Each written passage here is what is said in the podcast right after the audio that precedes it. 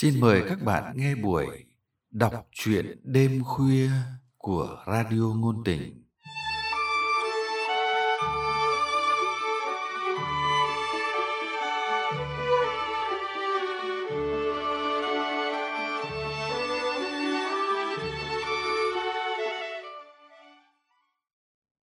Các bạn thân mến, trong chương trình đọc truyện hôm nay, chúng tôi mời các bạn nghe truyện ngắn Rượt đuổi tình yêu của nhà văn Võ Hồng Thu qua sự thể hiện của Lâm Ngạn.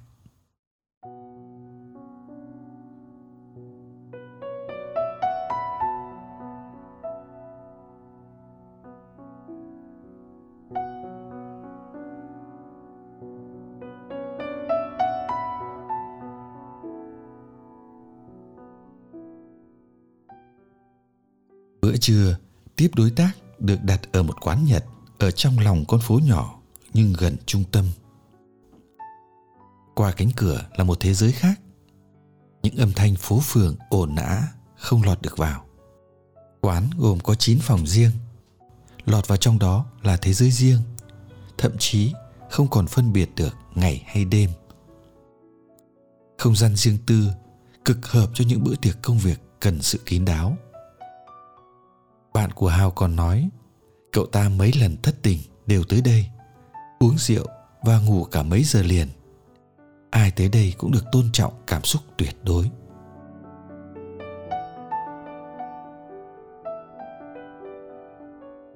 Bữa ăn kết thúc sớm hơn dự định, Hào quay trở lại văn phòng công ty, Định chợp mắt một chút để buổi chiều làm việc cho tỉnh táo. Xong, anh không thể nào dỗ mình vào giấc ngủ nổi. Hình ảnh Miên trong quán trưa nay khiến lòng anh thấy nhiều bất an. Ấy là lúc anh vừa lên cầu thang tầng 2. Đang tìm phòng đặt của mình, thì bất chợt nghe thấy tiếng cười lạnh lót quá quen thuộc với anh. Anh bước như bị thôi miên về phía tiếng cười. Tình cờ thế nào mà căn phòng đó cửa đang chỉ khép hờ. Anh nhìn thấy trong phòng có ba bóng đàn bà. Người ngồi quay lưng ra cửa mãi tóc thẳng xõa mềm ngang vai anh không thể lầm được. Chính là miên, vợ anh. Hình như cô vừa kể một chuyện gì đó rất hài hước. Và hai cô kia cũng đang cười ngặt nghẽo. Nhưng người cười giòn nhất chính là miên. Lâu lắm rồi, hào không thấy vợ mình trong một trạng thái phấn chấn như vậy. Cái vẻ hồ hởi, hồn nhiên, vô tư lự, anh từng rất ngưỡng mộ, đã lùi rất sâu vào quá khứ. Hàng ngày trong nhà mình, anh nhìn thấy một phụ nữ gọn gàng và chu toàn. Lanh lẹ trong những động tác quen thuộc của một người phụ nữ nội trợ điển hình. Nhưng khuôn mặt thì hầu như không biểu hiện cảm xúc. Anh không thể chắc chắn rằng mình đoán đúng được cô ấy đang vui hay đang buồn. Có điều gì làm cô ấy hân hoan hay đang gặp chuyện gì phật ý? Dường như miên đã đóng sập cánh cửa tâm trạng với chồng. Cô làm tròn bổn phận của một người vợ, nhưng là một người vợ băng giá. Có những lúc, hào đã nghĩ rằng vợ mình đến lúc thay đổi tâm tính. Phải giải thích sao đây, khi cô ấy vẫn dạng dỡ giữa bạn bè thế kia.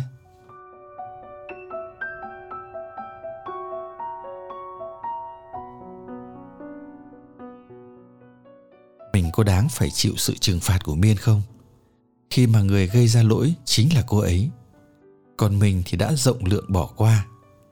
Nhiều đêm trằn trọc không ngủ được trên chiếc giường chồng vợ. Mỗi người cuộn trong một tấm chăn mỏng. Hào nhớ thao thiết, mái đầu thơm thơm, vẫn âu yếm gối lên tay anh hàng đêm. Thân hình miên khá nhỏ bé so với chồng.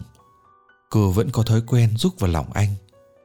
Thục đôi chân lạnh buốt vào giữa hai đùi chồng là một thói quen mà miên ưa nhất. Thích thú nghe tiếng ré lên đầy khuất phục của chồng mình. Vợ chồng quen hơi, hào từ khi lấy vợ ít đi công tác hẳn. Đêm mà không có cái khối mềm mềm, ấm ấm, tên là vợ ấy, để ôm ấp, để vần vò, để hào hển là đêm cực dài, thậm chí là đêm trắng. Vậy mà giờ đây, nhung êm chỉ còn là quá khứ.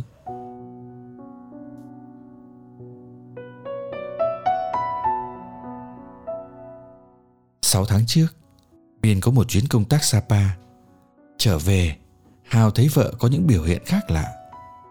Cô dường như mơ màng hơn. Thỉnh thoảng, đôi mắt lại ánh lên một điều gì đó mà anh không phân tích được. Nhưng chắc chắn không liên quan đến anh. Đêm, cô ôm chồng, nhưng tâm trí hình như ở nơi nào xa lắc. Hào không muốn suy diễn, đồng thời cũng không thể dối lòng. Đã bao giờ miên của anh cứng và nguội ngắt như một cái bánh bao để qua đêm vậy đâu? Tại sao nhỉ? Không nén nổi tò mò, Hào bí mật mở máy di động của cô. Lập tức, anh cảm thấy như huyết áp tăng vọt đến gần 200. Mặt nóng phừng phừng, anh lướt qua những dòng yêu thương ngọt ngào. Cả lần này, anh cũng không thể dối lòng đối tượng nhận tin là anh, là chồng cô ấy. Choáng tức vì món quà riêng của mình nay đã bị chuyển sang người khác. Hào ngồi ngây ra rất lâu. Chậm chạp, khi lý trí trở lại, anh bấm vài dòng và gửi đến số điện thoại oan nghiệt kia. Dẫu chỉ lướt có một lần, nhưng anh thuộc ngay lập tức 10 con số vô cảm đó.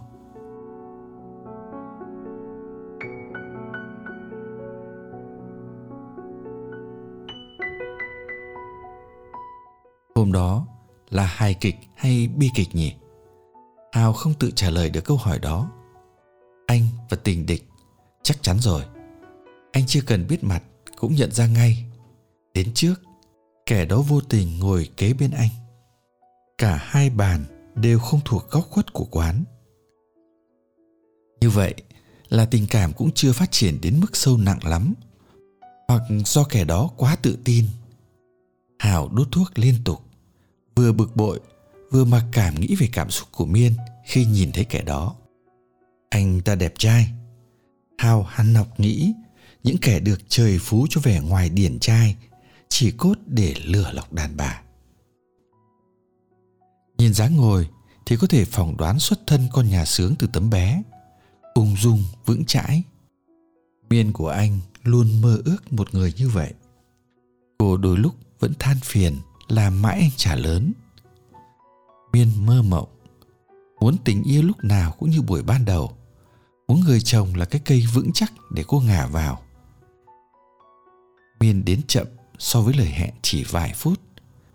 Thoáng nhìn dáng hấp tấp của vợ bên ngoài quán, hảo đã sôi máu. Ra là thế, đàn bà đến chỗ hẹn hò vụng trộm, cũng hồi hộp, xúc động, chả khác gì mối tình trong sáng, đẹp đẽ kinh khủng nhất là miên nhìn thấy anh ta trước. Cô vừa rợm ngồi xuống ghế thì chợt nhìn thấy hào. Bốn mắt nhìn nhau, ngàn tâm trạng. Hào vừa điên ruột, vừa đắc thắng. Miên dĩ nhiên là chỉ thiếu nước quỵ hẳn xuống. Hào lặng lẽ đứng dậy bỏ đi. Màn kịch cơm vừa rồi chỉ có hai người biết. Chắc chắn là như thế. Bởi khi đi một quãng gần, hơi xoay người nhìn lại hào vẫn thấy kẻ đó ôm lấy miên của anh. Lúc đó, đầu đang gục xuống.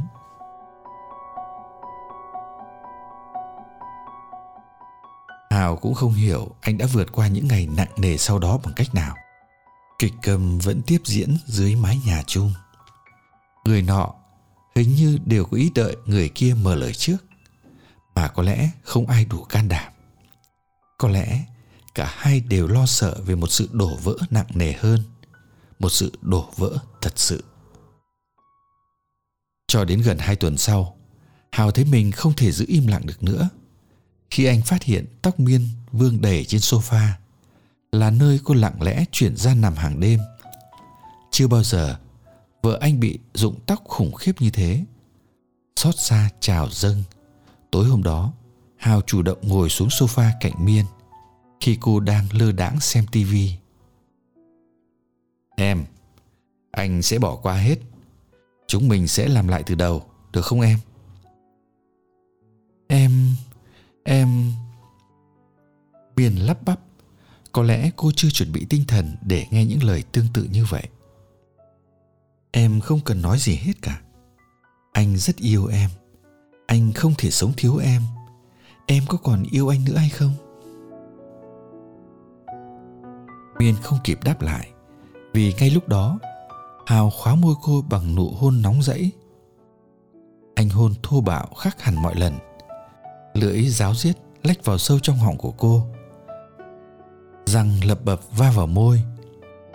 Hào không rõ anh đang cắn môi miên Vì vẫn hờn ghen Hay vì cơn thèm muốn nén lại cả nửa tháng, Khiến anh khát cô hơn bao giờ hết. Cơn khát anh uống đầy giọt môi em. Cơn khát, anh uống đầy giọt mắt em.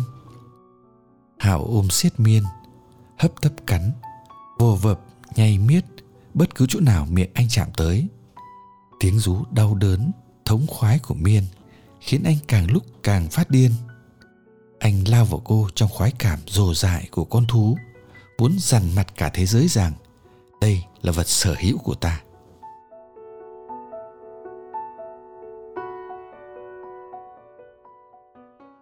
Sự hòa giải nhanh đến chóng mặt. Ngoài tưởng tượng của chính anh, ngoài tưởng tượng của chính hai người.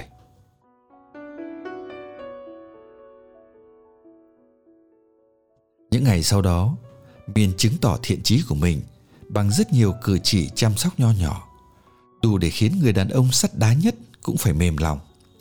Điều đó khiến hào cảm thấy tự ái đàn ông được ve vuốt. Miên là phụ nữ khá khép kín làm vợ rất lâu rồi, cô vẫn không chịu cho chồng âu yếm bầu ngực của mình, nếu như đèn còn chưa tắt. Hào thì mê vợ, nhưng đành chịu thua. Anh chỉ được phép ngắm nhìn thân thể tuyệt đẹp của cô trong tưởng tượng. Vậy mà giờ đây, cô sẵn sàng chiều anh, cho anh thỏa mãn thị giác. Lần đầu tiên, cô âu yếm anh. Ở nơi mà anh đòi hàng trăm lần, cô vẫn lắc đầu, nhắm mắt. Nhẽ ra Hào phải thật sung sướng với sự thay đổi theo chiều hướng tích cực đó. Nhưng thật kỳ lạ, những âu yếm miên man cô dành cho anh lại khiến anh bị ám ảnh rằng cô đang chút yêu thương vào anh là vì cô đang nhớ đến một người đàn ông khác. Ghen tuông dày vò khiến cho con người hoàn toàn tình cảm như Hào lại đâm ra nghi ngờ mọi thứ tình cảm. Nó xui khiến Hào thốt ra những lời thô bạo trong những lúc nhẽ ra phải dịu dàng nhất. Thậm chí, có đêm, anh đã hất bàn tay miên, đang âu yếm vuốt ve đầu gối anh, đang cọ sát bụng cô. Chỉ vì lúc đó, bất chợt anh nhớ tới một dòng tin nhắn cô gửi cho người tình. Anh đã là người chủ động nói lời tha thứ, nhưng trong sâu thẳm, anh có thật sự tha thứ cho cô được không?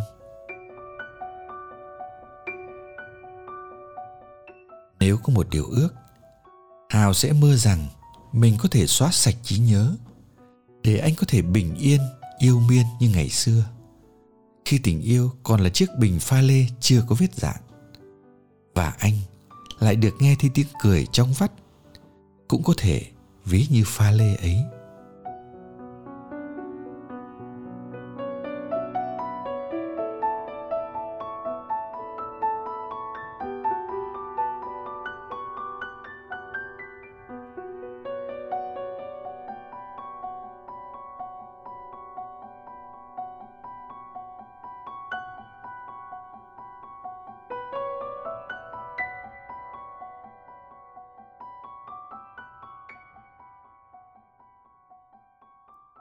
Các bạn vừa nghe xong chuyện ngắn Rượt đuổi tình yêu của nhà văn Võ Hồng Thu.